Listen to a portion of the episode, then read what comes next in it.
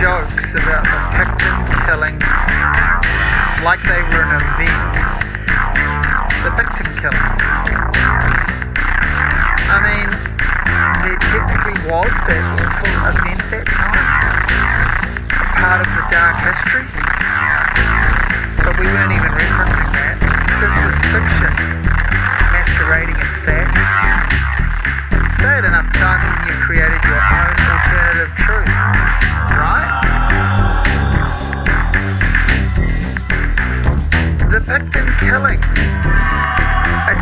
Devious plan that started in the queue for the theory.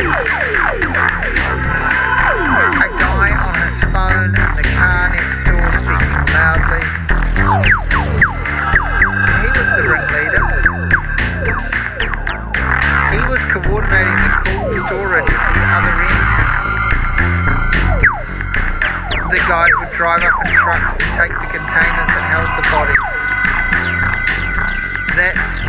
far as we got. Time to board. The five metre swells meant the killing story ran out of the straight away. We would cling to the rails and order a slushy that would stand on the deck so thin enough to tray, supposedly stolen,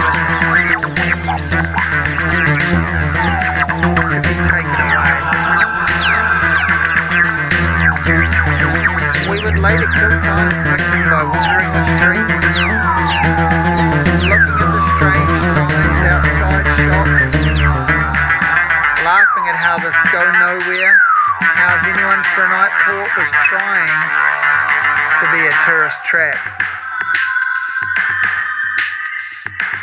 It had all the bedside manner of a dog in heat.